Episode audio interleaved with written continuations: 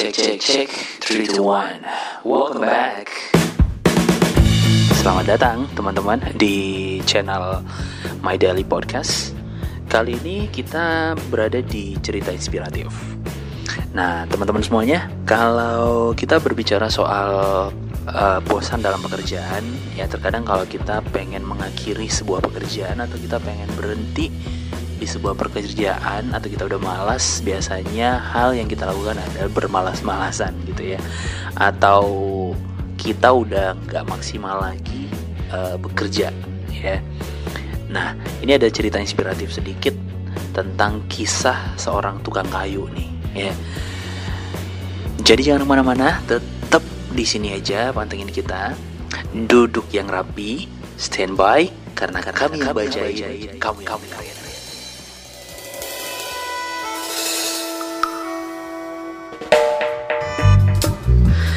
Alkisah, seorang tukang kayu tua yang sudah bekerja puluhan tahun mulai merasa jika tubuhnya sudah semakin tua untuk bekerja.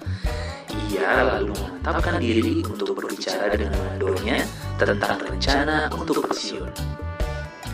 Mendengar rencana pensiun itu, sang mandor menjadi sedih. Sebab tukang kayu yang hendak pensiun itu merupakan tukang kayu terbaiknya. Mandor lalu mengizinkan tukang kayu untuk pensiun setelah menyelesaikan satu proyek lagi. Jadi mandor ini ngasih izin ya, ngasih izin untuk pensiun, tapi dengan satu syarat harus menyelesaikan satu proyek lagi. Beberapa minggu kemudian datang sebuah proyek baru untuk membuat rumah. Tukang kayu tua itu hendak pensiun, dipasrai sebagai penanggung jawab. Ia diberi kebebasan membuat bangunan itu sesuka hatinya. Jadi ini teman-teman akhirnya datang satu proyek sebelum uh, diizinkan untuk pensiun mandornya ini ngasih tanggung jawab sepenuhnya sama tukang kayu ini tukang kayu tua ini untuk uh, membangun memberi kebebasan yang membangun untuk sesuka hatinya gitu. Setelah tahu proyek terakhirnya adalah sebuah rumah, tukang kayu itu menjadi jengkel karena rumah memakan waktu yang cukup lama untuk diselesaikan. Ia pun bekerja bermalas-malasan dan membuat rumah dengan asal-asalan. Bahan-bahan yang digunakan pun tidak diteliti kualitasnya. Jadi uh, ketika udah dapat proyek karena mungkin tukang kayu tua ini merasa bahwa ini adalah proyek terakhirnya, jadi dia nggak maksimal gitu ya teman-teman ya. Nah ketika rumah itu selesai, sang mandor mendatangi si tukang kayu tua dan berkata, Rumah yang kau bangun ini adalah hadiah dari untukmu. Terima kasih telah bekerja dengan baik. Nah, teman-teman, listener, ini adalah sebuah cerita inspiratif yang bisa mengajarkan kita ya, mengajarkan pada kita bahwa untuk selalu bersungguh-sungguh dalam melakukan sesuatu ya. Jadi jangan merasa bahwa kita uh, udah pengen pensiun, udah pengen berhenti gitu, terus dikasih tanggung jawab terakhir kalinya malah disia-siakan ya. Nah, jangan seperti tukang kayu tua nih, ya. Pada contoh cerita tadi tuh, uh, tukang kayunya hanya karena ia sudah malas-malas mengerjakan sebuah rumah, ia bekerja asal-asalan dan menggunakan bahan yang buruk. Bayangkan jika ia bersungguh-sungguh mengerjakan rumah itu, ia bisa pensiun dan memiliki rumah yang bagus, ya. Jadi jangan sampai teman-teman kita memutuskan untuk berhenti di suatu pekerjaan, menerima job terakhir atau pekerjaan terakhir jadi kita sia-siakan uh, skill kita sebaik mungkin, tenaga kita sebaik mungkin. Sebenarnya bukan hanya yang terakhir, tapi setiap pekerjaan yang kita geluti, setiap hal-hal yang kita kerjakan itu harus kita kerjakan dengan maksimal teman-teman. Ya karena kita nggak tahu rezeki itu bisa datang dari mana aja. Oke okay, semoga cerita inspirasi ini bisa menambah semangat teman-teman semuanya. Dan tetap pantengin kita terus dengerin daily podcast kita terus dan mohon kiranya untuk uh, men-share uh, konten ini ke teman-teman biar sama-sama mendapat inspirasi. Terima kasih. Terima kasih. Terima kasih. Your goods arrived. Your supply caravan has arrived. Thank you, my lord. I have received your goods. Many thanks, my friend.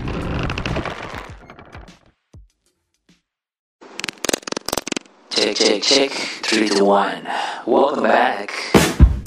Selamat datang kembali di My Daily Podcast teman-teman Kita balik lagi di cerita inspiratif buat nemenin hari-hari teman-teman yang sekarang lagi galau gundah gulana. Oh my god. Nah, ini ada sedikit cerita buat teman-teman yang merasa mumet gitu ya, uh, merasa pusing, uh, kepikiran banyak hal, utang, kerjaan, rumah tangga, pacar, selingkuhan. ini ada cerita menarik buat teman-teman semuanya ya. Jadi pasang kuping rapat-rapat, duduk yang rapi, standby karena kami yang bacain, kamu kamu.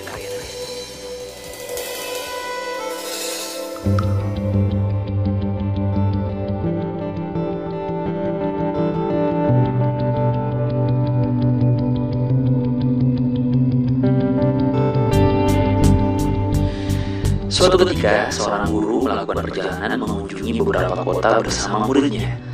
Sesaat sebelum memasuki kota pertama, ia beristirahat di bawah sebuah pohon yang rindang. Di sekitar tempat mereka beristirahat itu, ada sebuah danau kecil. Sang guru kemudian meminta muridnya mengambil air untuk minum dari danau tersebut. Saat itu, sedang banyak warga yang mencuci pakaian sambil bermain di air. Jadi danau itu tuh banyak di lagi rame gitu ya. lagi lagi rame banyak orang yang nyuci banyak orang yang mandi gitu ya. air danau tersebut menjadi keruh. kemudian murid itu lalu kembali ke tempat gurunya lalu berkata guru air di danau itu sangat keruh dan banyak orang yang mencuci pakaian di sana. izinkan aku pergi ke tempat lain untuk mencari air. jadi murid ini melapor ke gurunya bahwa kita nggak bisa ambil air di situ guru soalnya danaunya tuh keruh banyak orang yang mencuci di sana. Gimana kalau misalnya saya uh, ambil airnya di tempat lain aja? Itu laporan si murid ya akhirnya sang guru lalu menyuruh muridnya untuk bermeditasi bersamanya di bawah pohon itu. Jadi sang guru ini uh, menyuruh muridnya untuk duduk tenang ya. Setelah beberapa saat ia menyuruh muridnya kembali ke danau untuk mengambil air lagi. Ketika si murid kembali ke danau sudah tidak ada orang yang mencuci pakaian, sudah ada orang yang mandi gitu ya. Nah, kotorannya telah mengendap ke dasar danau. Si murid itu pun mengambil air dan mengantarkannya pada guru. Sang guru lalu berkata, Air keruh di danau seperti pikiran manusia ketika stres. Sementara air yang jernih seperti pikiran manusia ketika tenang. Terkadang jalan terbaik untuk menjernihkan pikiran adalah dengan bersabar. Nah, ini poin pentingnya banget nih teman-teman ya. Jadi terkadang kita kita di kehidupan atau dalam kehidupan sehari-hari kita banyak gesekan gitu ya. Banyak tekanan yang kita hadapi dalam sehari-hari. Nah, harus bersabar kuncinya. nah, ketika pikiran uh, ke, eh, pikiran atau otak kita bekerja keras, ya dibaratkan seperti orang yang lagi mencuci di danau tadi ya.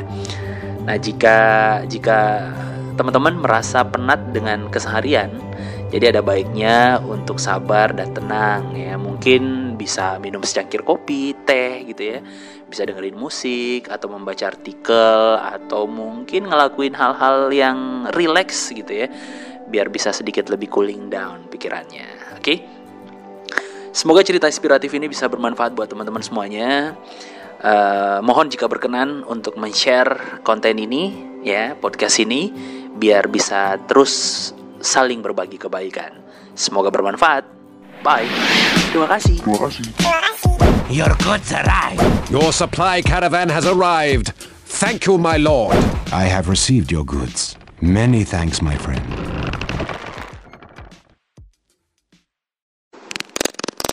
Check, check, check. 3 to 1. Welcome back.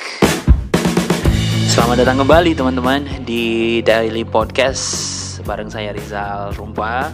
By the way untuk cerita yang menarik, cerita inspiratif yang menarik untuk kali ini yang akan kita sampaikan atau kita bacain buat teman-teman semuanya uh, bercerita tentang seorang pedagang ya. Lebih lanjutnya mending dengerin aja simak baik-baik, pasang kuping rapat-rapat, relax, santai, duduk yang rapi, standby, karena kami yang bacain, kamu kamu kalian.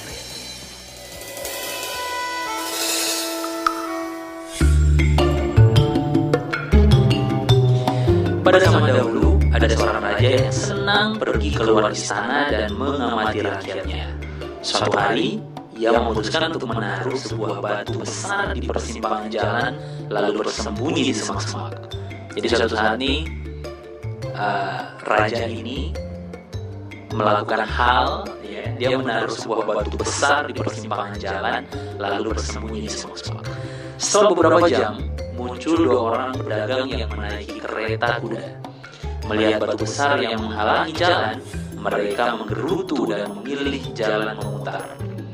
Hah, bagaimana sih raja ini? Ada batu besar seperti ini tidak segera dibereskan. Ucap salah satu pedagang kesal. Ya.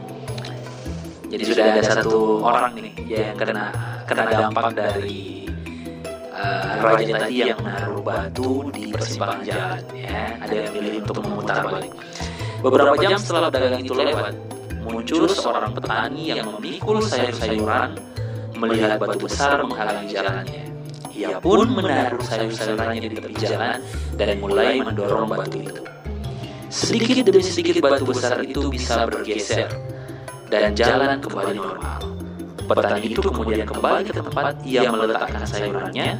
Ia menemukan sekantong koin emas beserta sebuah catatan dari raja yang berisi Kuberikan emas ini sebagai hadiah telah memindahkan batu besar itu. Nah, teman-teman, ini cerita singkat banget, cerita inspiratif yang singkat banget, tapi poinnya dalam banget nih teman-teman ya. Hal baik yang bisa kita contoh dari cerita ini adalah kemauan yang besar gitu ya, kemauan untuk menyelesaikan masalah.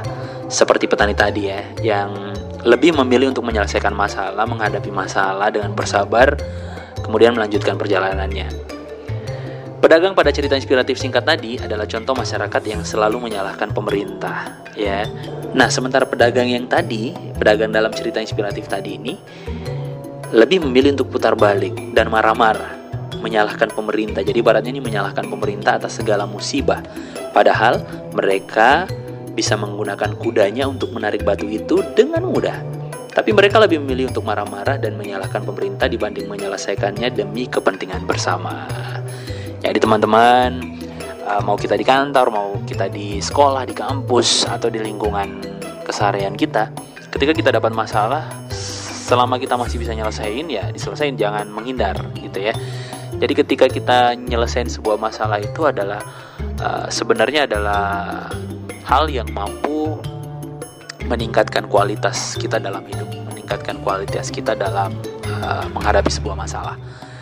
Nah, semoga cerita inspiratif ini bisa bermanfaat buat teman-teman semuanya.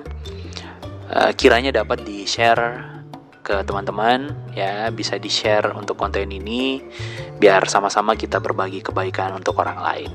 Terima kasih banyak, sampai jumpa lagi di episode berikutnya. Terima kasih. Terima kasih. Your goods arrived. Your supply caravan has arrived. Thank you, my lord. I have received your goods. Many thanks, my friend.